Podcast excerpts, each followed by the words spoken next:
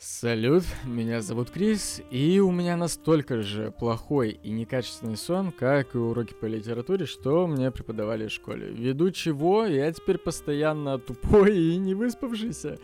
И чтобы решить обе эти проблемы разом, Настя время от времени рассказывает мне по одной истории одной акулы пера.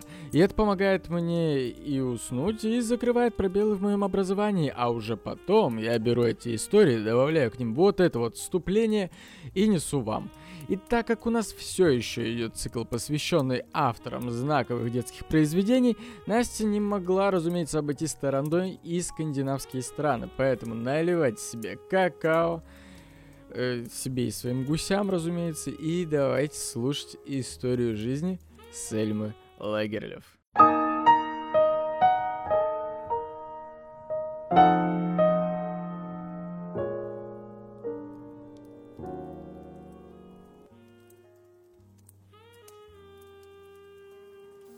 Привет! Что это я тебе в своем детском цикле рассказываю только про русских писателей и только про мужчин? Короче, при всей моей любви к гусям я не могла пройти мимо этой писательницы, которая, между прочим, стала первой женщиной, получившей Нобелевскую премию по литературе. Кстати, если ты думаешь, что это только сейчас меня переклинило и я полюбила гусей, то это вообще не так. С самого детства я мечтала, что когда я вырасту, у меня будет гусь, как у Нильсона — и я смогу на нем летать, путешествовать между странами. Да, сегодняшняя история про шведскую писательницу Сельму Лагерлёв. И надо сразу, наверное, отметить, что Лагерлёв не просто детская писательница, у нее много серьезных взрослых произведений, просто в России мы с ней знакомы вот именно как со сказочницей. Но давай обо всем по порядку – 20 ноября 1858 года в Южной Швеции в родовом поместье Марбака семье отставного поручика Эрика и преподавательницы Элизабет Лагерлёв родилась девочка Сельма. И она была очень такой слабенькой, с трех лет ее вообще парализовало, у нее были больные ноги, и в три года она просто взяла и перестала ходить. И родители до 9 лет носили ее на руках, возили ее в тележке – и окружали ее просто колоссальной заботой и любовью.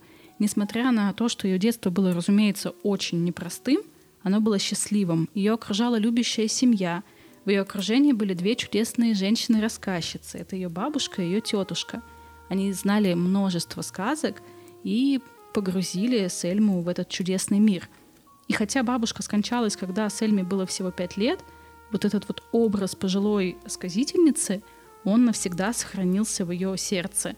И даже в зрелом возрасте она поблагодарила Горького за то, с каким мастерством в повести детства он вот э, нарисовал портрет бабушки-сказочницы. В 1867 году родители перевезли Сельму в Стокгольм для того, чтобы она прошла лечение в спецклинике. Они просто тратили все силы и все средства на то, чтобы она опять начала ходить. И да, действительно, там была классная медицинская помощь, но без твердости своего характера ничего бы не получилось. Она просто буквально ежедневно, несколько часов в день уделяла тренировкам. Она вставала через боль, заставляла себя ходить, и каждый шаг давался с огромным трудом. После тренировки она буквально падала без сил, но она опять вставала и опять шаг за шагом шла. И любое движение, вообще абсолютно любое движение, давалось ей с огромным усилием. Ну, вот ты представь себе человека парализованный с трех лет, и он заново буквально учится ходить и осваивает просто буквально с нуля через огромную боль вообще все навыки. В моменты, когда она не занималась, она учила уроки, читала, и уже тогда, находясь на лечении в клинике, у нее появилась маленькая такая мечта — стать писательницей. И я не знаю, Откуда в маленькой девочке столько мужества, но ей удалось победить свой недуг, и она вновь научилась ходить. Нельзя сказать, что болезнь прошла бесследно, она все равно до конца жизни прихрамывала, но типа нихуя ж себе. И тут она, преодолев себя, начинает потихонечку писать и пишет свои первые стихи. Она поступает в подготовительный колледж, в котором ее начинают булить, она подвергается насмешкам, ее называют хромоножка, буквально вот прям, ну, не дают ей нормально существовать, но ей все равно, она идет к своей цели, и после того, как она закончила это учебное заведение, она напечатала несколько своих сонетов в феминистическом журнале. Но реабилитация реабилитации, ну не надо полагать, что все это было бесплатно. Родители Сельмы потратили очень много денег на реабилитацию. Кроме того, у отца была не очень хорошая привычка. Он любил азартные игры, и в итоге они разорились, и все это привело просто к огромным долгам. И чтобы хоть как-то помочь семье, Сельма сразу после окончания шараги своей уехала работать в школу для девочек. Ученицы пищали, они реально были в восторге от своей учительницы, которая с огромным вдохновением, очень увлекательно рассказывала о каких-то трудных вещах. А вот начальство, оно такое типа, да блин, она ж мелкая, типа, что она вообще может преподавать детям? Они ее заколебали постоянными проверками. В конце 80-х годов 19 века в жизни Сельмы происходят очень печальные события. Во-первых, умирает ее отец, а во-вторых, за долги все-таки приходится продать ее любимое родовое имение, которое она обожала с детства, каждый его уголочек, Марбаку, и это ее прям надломило и могло бы сломать. Но я думаю, что ты уже понял, что не такой Сельма человечек, и так просто ее не возьмешь, поэтому, несмотря на все сложности, она продолжала работать. И вот, значит, издательница журнала одного, Софи Адлеспари, звучит, я надеюсь, я не исковеркала сейчас шведскую фамилию, это, между прочим, одна из первых феминисток Швеции и достаточно известная журналистка того времени, посоветовала Сельме заняться прозой, так как стихи Сельмы, они были ну, нормальными, но на публике особого успеха не имели. Ну и, собственно, Сельма садится и пишет свою первую книгу. Роман «Сага о Йосте Берлинге», и сюжет романа достаточно простой – Действие разворачивается в 1820-х годах в Вермланде, рассказывает про всякие похождения молодых людей, очень живо описывается жизнь э, дворянских имений, патриархальность, патриотизм, сельские вот традиции. И Софи берется за публикацию этой саги, и Лагерлев получает первый приличный гонорар за свою литературную деятельность. То есть прям буквально сразу выстреливает действительно выстреливает, потому что достаточно известная газета объявила конкурс на произведение, которое будет интересно читателям. И Сельма отправляет в редакцию четыре главы своего романа. И это такое романтическое произведение о величии христианских добродетелей. Туда очень так органично вплетаются элементы мистики. И в этом романе, собственно, построенном как цепь отдельных историй, Лагерлёв использует и легенды Вермунда. Потому что все эти легенды ей с самого детства рассказывала бабушка как раз-таки. И конкурсная комиссия просто по высшему баллу оценивает работу учительницы, и члены жюри единогласно присуждают ей первое место. Она получает премию, и это позволяет ей полностью прекратить работу учительницы, чтобы содержать себя – и переключиться на литературное творчество. Она становится полноценно прям писательницей и уезжает в путешествие смотреть этот мир. Почему, собственно, вообще так случилось, что у Сельмы сразу такой вот успех? Дело в том, что конец XIX века, все немножечко уже подзаебались вот от критического реализма, и тут вдруг в шведскую литературу врывается романтизм. И мало того, романтизм. В него вплетены очень умело, очень тонко какие-то фольклорные мотивы. Жизнь крестьян, а, радости, горести. И все это изображалось с очень такой теплой подачей, с достоверностью. Кроме всего прочего, через все произведения Сельмы а, красной нитью проходила горечь потери родного очага и но это трогало. И в это время это вот было именно тем, что нужно было читателям. Самым крупным произведением Лагерлёв является сага о роде Левеншульдов, э, в которой события семейной хроники обусловлены пророчествами и проклятиями, то есть прям такая настоящая мистическая сага. После выхода романа «Сага» книги Лагерлёв стали пользоваться просто еще большим спросом, хотя, казалось бы, куда больше, но это вообще была фантастика. Известный датский критик Брандес дал положительный отзыв на этот роман, и это привело, естественно, к читательскому всплеску и вообще к всплеску интереса к творчеству Сельмы. Сельма еще в своих э, произведениях предпочитала не копировать вот прям действительность реальный пейзаж, то есть романтизм все-таки романтизм. Она фантазировала и облекала вот этот вот достоверный сюжет в какую-то сказочную форму. Действие в ее произведениях чаще всего происходило в прошлом. Но прошлое было не какое-то там скучное, серое. Это было прошлое, которое полно какого-то праздничного настроения, каких-то романтических переживаний, невероятных приключений. И многие эпизоды, они основывались на преданиях Вермонда, как я уже говорила, потому что она выросла на этом. И ей нравилось писать книги, сюжет которых переплетался с какими-то сказочными моментами, со скандинавским фольклором, с народными легендами. Она таким образом, наверное, тоже, знаешь, так немножечко вот рефлексировала, пыталась вернуться в свое детство, которое у нее было вот счастливое, ну, такое в любимом доме, с любимыми родителями, но все-таки, возможно, ей его не хватило. И именно такие ее произведения, как маленькие там новеллы, так и серьезные большие романы, и одна из главных тем, один из главных посылов, который несет э, Лагерлев, это то, что в мире не все так просто, что существует зло, существует несправедливость, но это всегда заканчивается. На смену этому всегда приходит добро и понимание, и что чудо есть.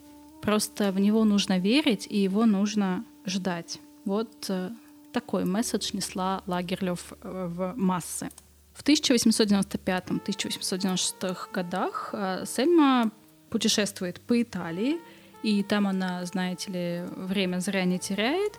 Она описывает эту страну в книге «Чудеса Антихриста» пишет роман «Иерусалим», и там она рассказывает о сельских традициях очень такой маленькой шведской деревушки, жители которой сталкиваются с сектанством.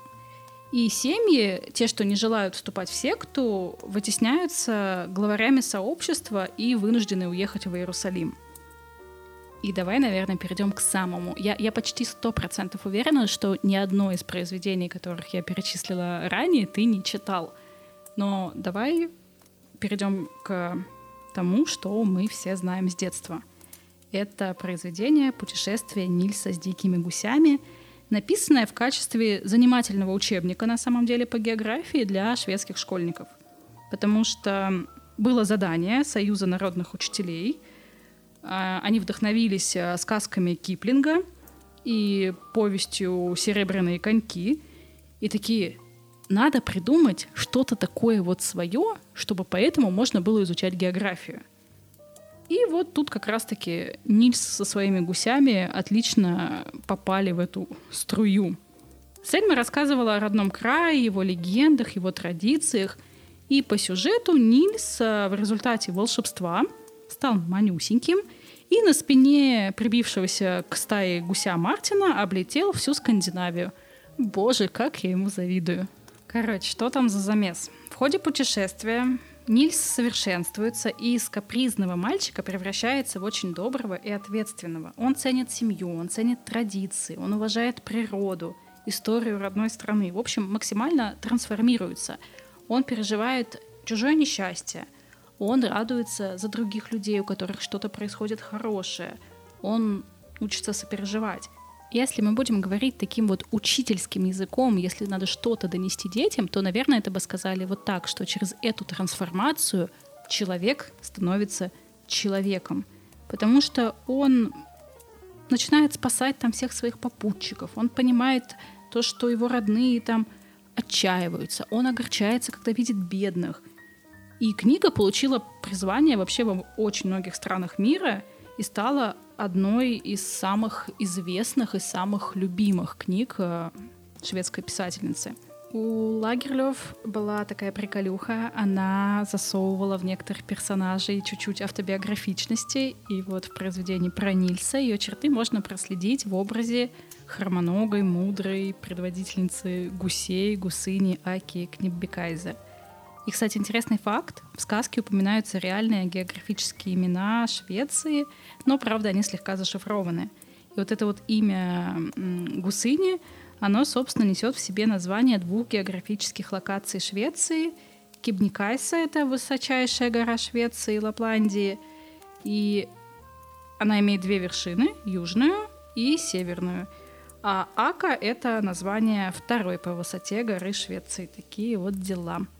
Приключения Нильса очень хорошо знают в России, как я уже говорила — но тут стоит вот что отметить. На самом деле, вот эта вот распространенная российская адаптация книги, которая называется «Чудесное путешествие Нильса с дикими гусями», она имеет очень мало общего с оригиналом.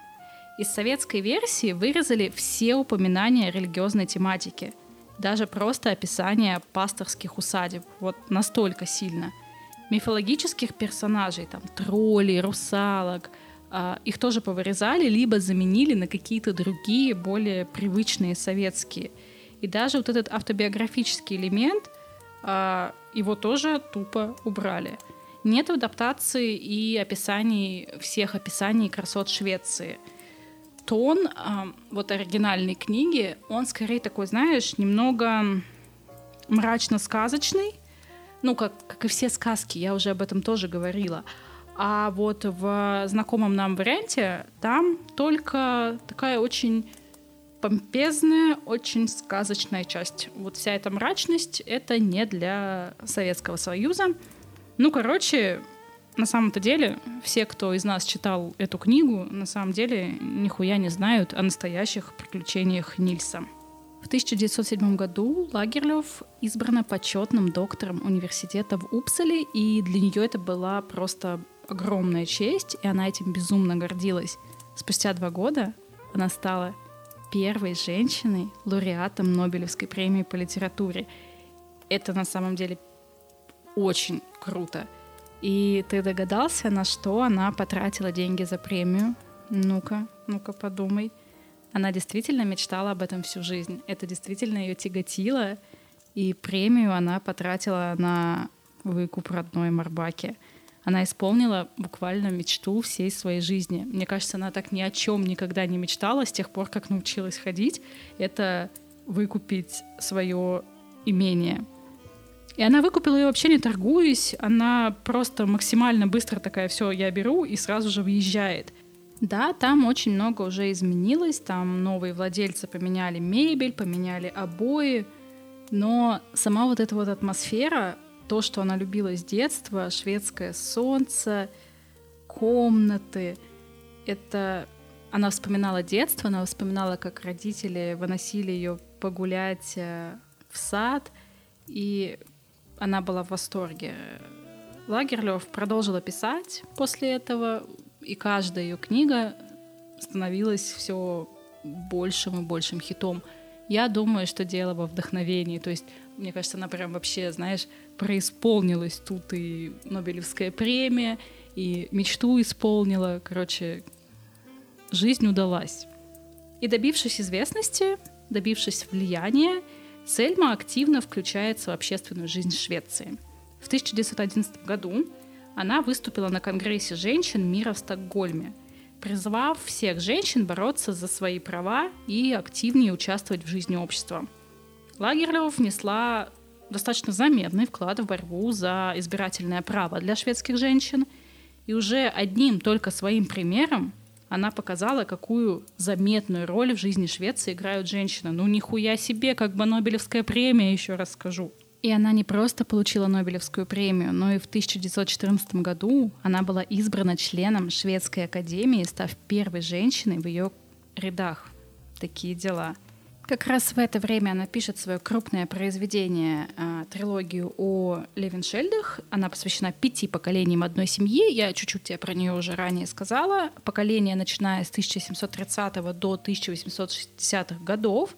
И этот роман, он, почему он опять-таки выделился и стал таким достаточно популярным, потому что он не похож на традиционную скандинавскую семейную хронику, он не исторический, он таинственный, про проклятие, весь такой вот из себя загадочный. Ну и заканчивается он, несмотря на все это таинственное предназначение, эм, хэппи-эндом, добро побеждает зло, все счастливы и довольны. Сельма Лагерлёв сделала популярной скандинавскую культуру и скандинавский фольклор. Истинно арийский фольклор. И, разумеется, очень высоко ценилась нацистами.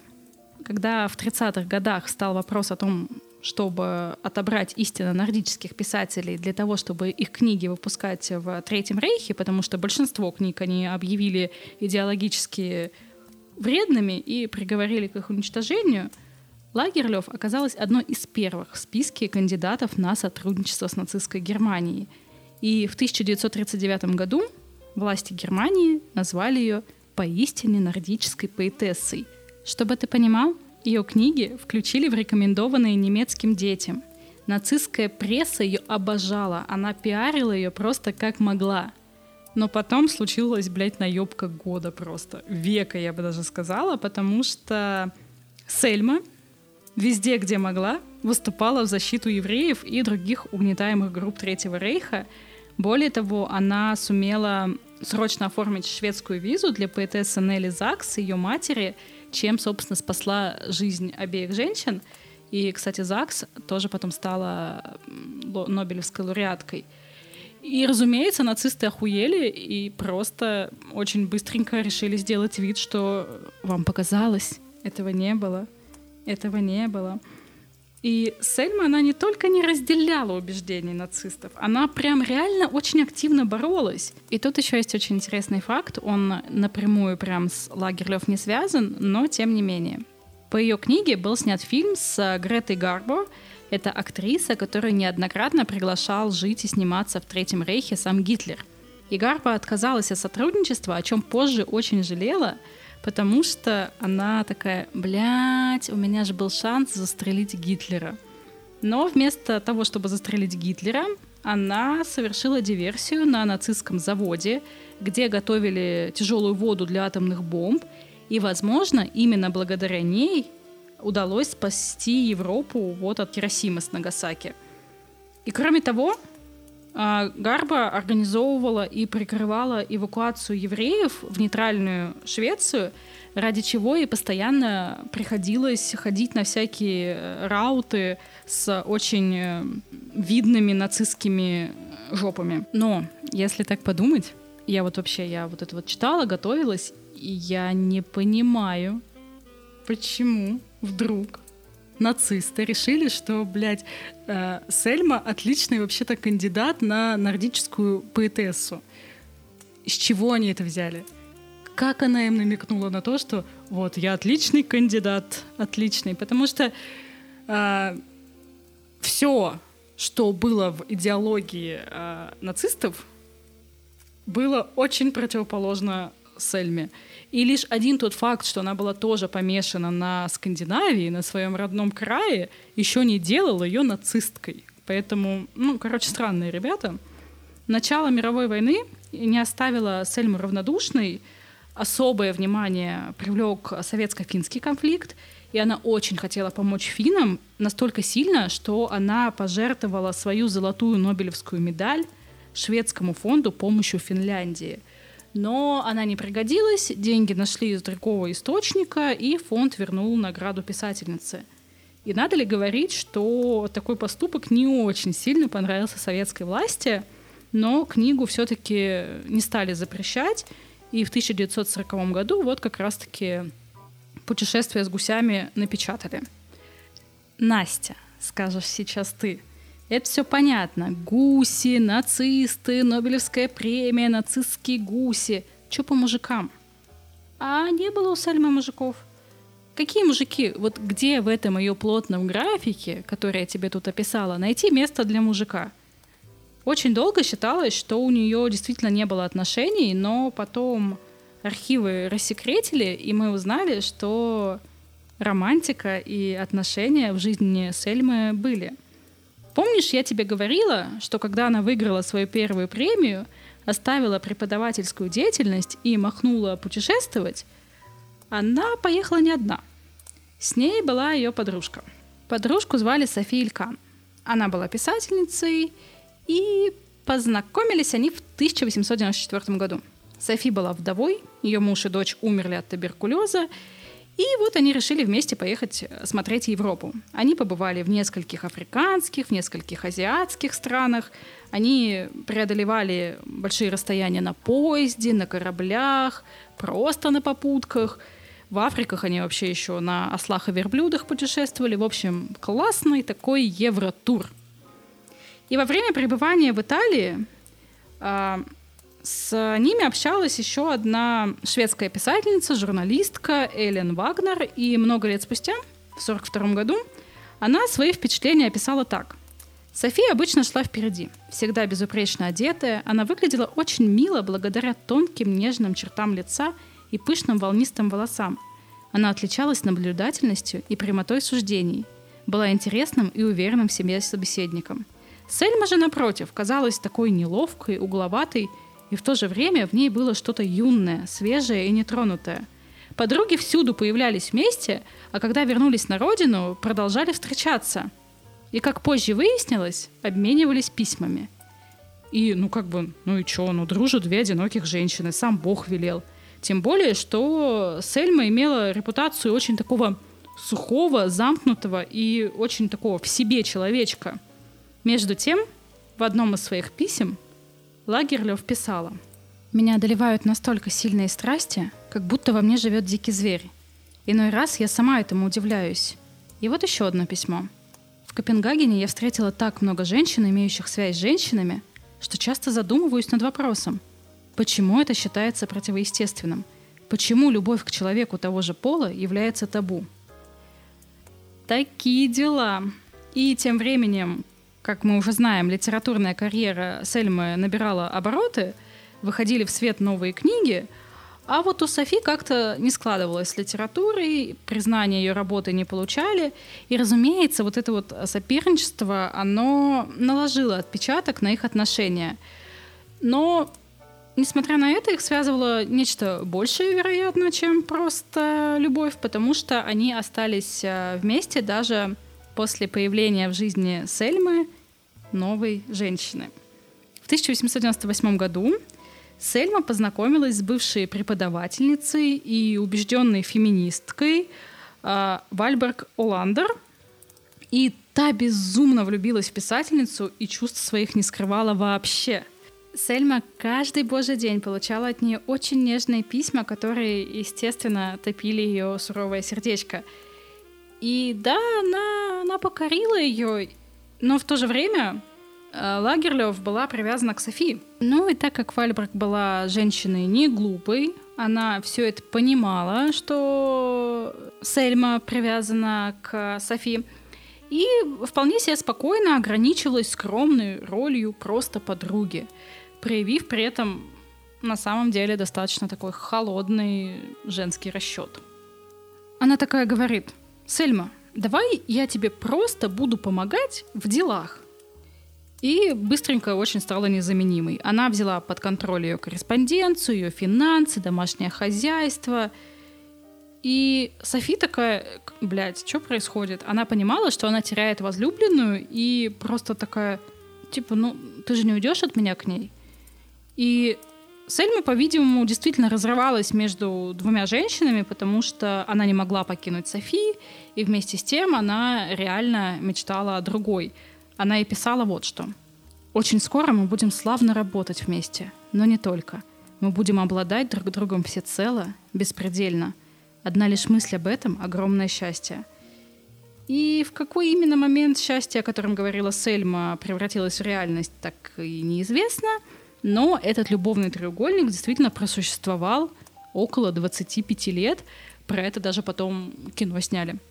5 апреля 1921 года в возрасте 68 лет умирает Софи.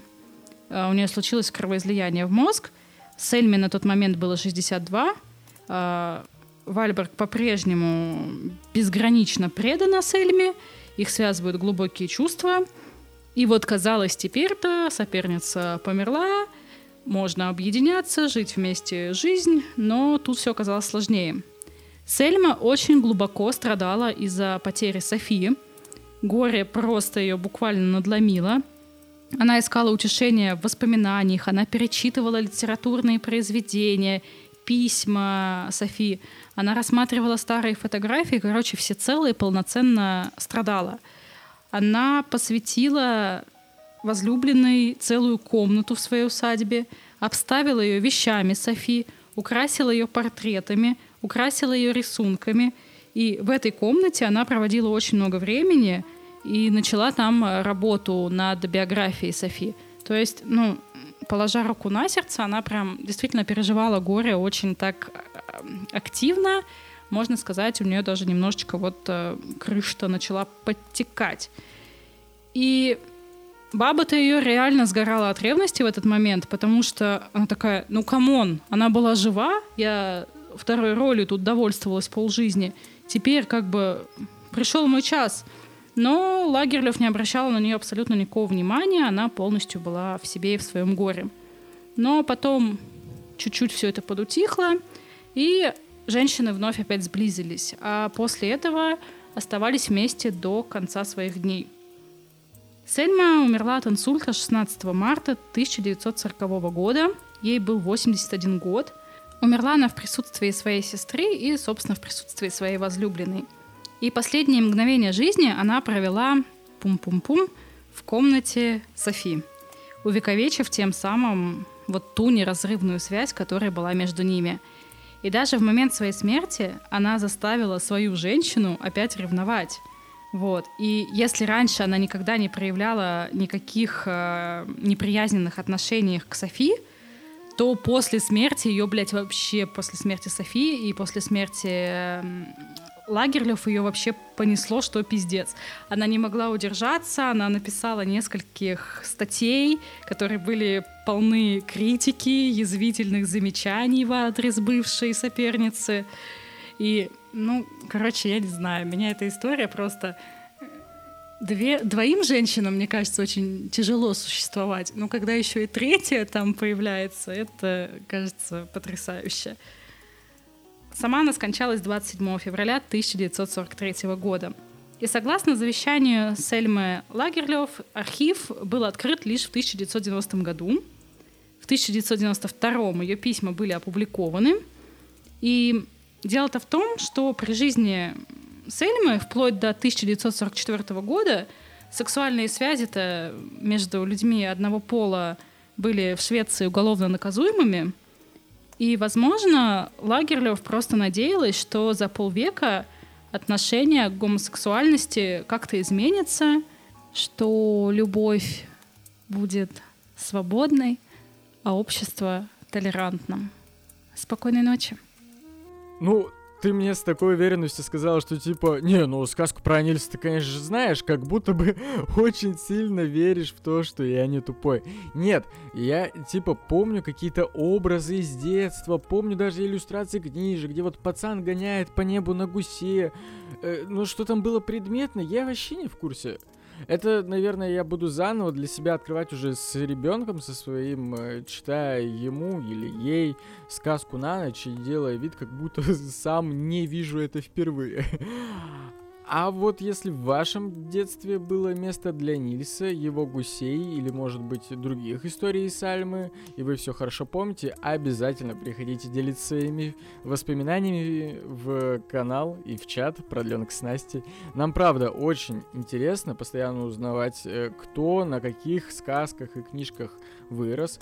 Там же в чате можно просто искать друзей, получать рекомендации книгам, скидывать мемы литературные и не только, и просто лампово общаться. Обязательно приходи и давай знакомиться, если ты еще не там. А если тебе понравилась вот эта вот история, э, история сильной независимой женщины, и ты сама настолько же сильная и независимая, что располагаешь ресурсами, то ты всегда можешь оставить Насте чаевые за проделанный выпуск или просто так и даже дописав к чаевым свое послание. Сделать это можно через простой и удобный сервис Cloud Tips, буквально в пару кликов. Ссылка на него будет в описании. Ну а если ты сильный независимый мужик и просто хочешь экстравагантно скинуть Насте на тюльпаны и поздравить ее с 8 марта, э, потому что я, в свою очередь, просто ограничился ей покупкой тостера, то ты тоже можешь это сделать по той же самой ссылке, прикрепив свой комментарий. Также не забываем про дополнительные выпуски на Boosty, новые, из которых должен появиться на днях. И я знаю уже на этот раз, что там за писательница, очень при очень его жду. Я этот выпуск просил с начала прошлого года, наверное, и вот уже почти дождался. Буквально по цене парочки тюльпанов из э, перехода метро тебе станут доступны десятки эксклюзивных выпусков с большими историями о не менее крутых писателях. Заглядывай на Boosty, возможно, там уже лежит выпуск о твоем любимом авторе. Э, лично от себя же я хочу поздравить всех кисанек с днем уравнивания прав э, женщин, днем, который должен всем напоминать, что женщина это никогда и ни разу не слабый пол, с днем, который должен напоминать каждому мужчине об уважении и благодарности благодарности женщинам, которые его окружают, и с днем, который напоминает нам, мужчинам, о том, что мы без вас уже давно, конечно же, бы ебанулись и, вероятно, поубивали бы друг друга нахрен в погоне за ресурсами и собственным инфантилизмом. Э, с праздником, кисоньки, и, и услышимся. Я... Я, конечно, конечно, во, во мне пол, пол-литра винич, но это, это было искренне, я просто, я не буду это переписывать. Мне кажется, нормально, с душой сказал. Пожалуйста, куси,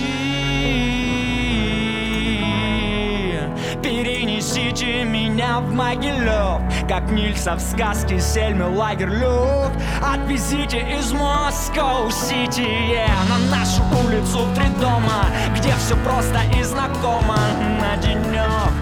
В огнях большого города, сгоревший как во тьме Окурка уголек, молит мотылек.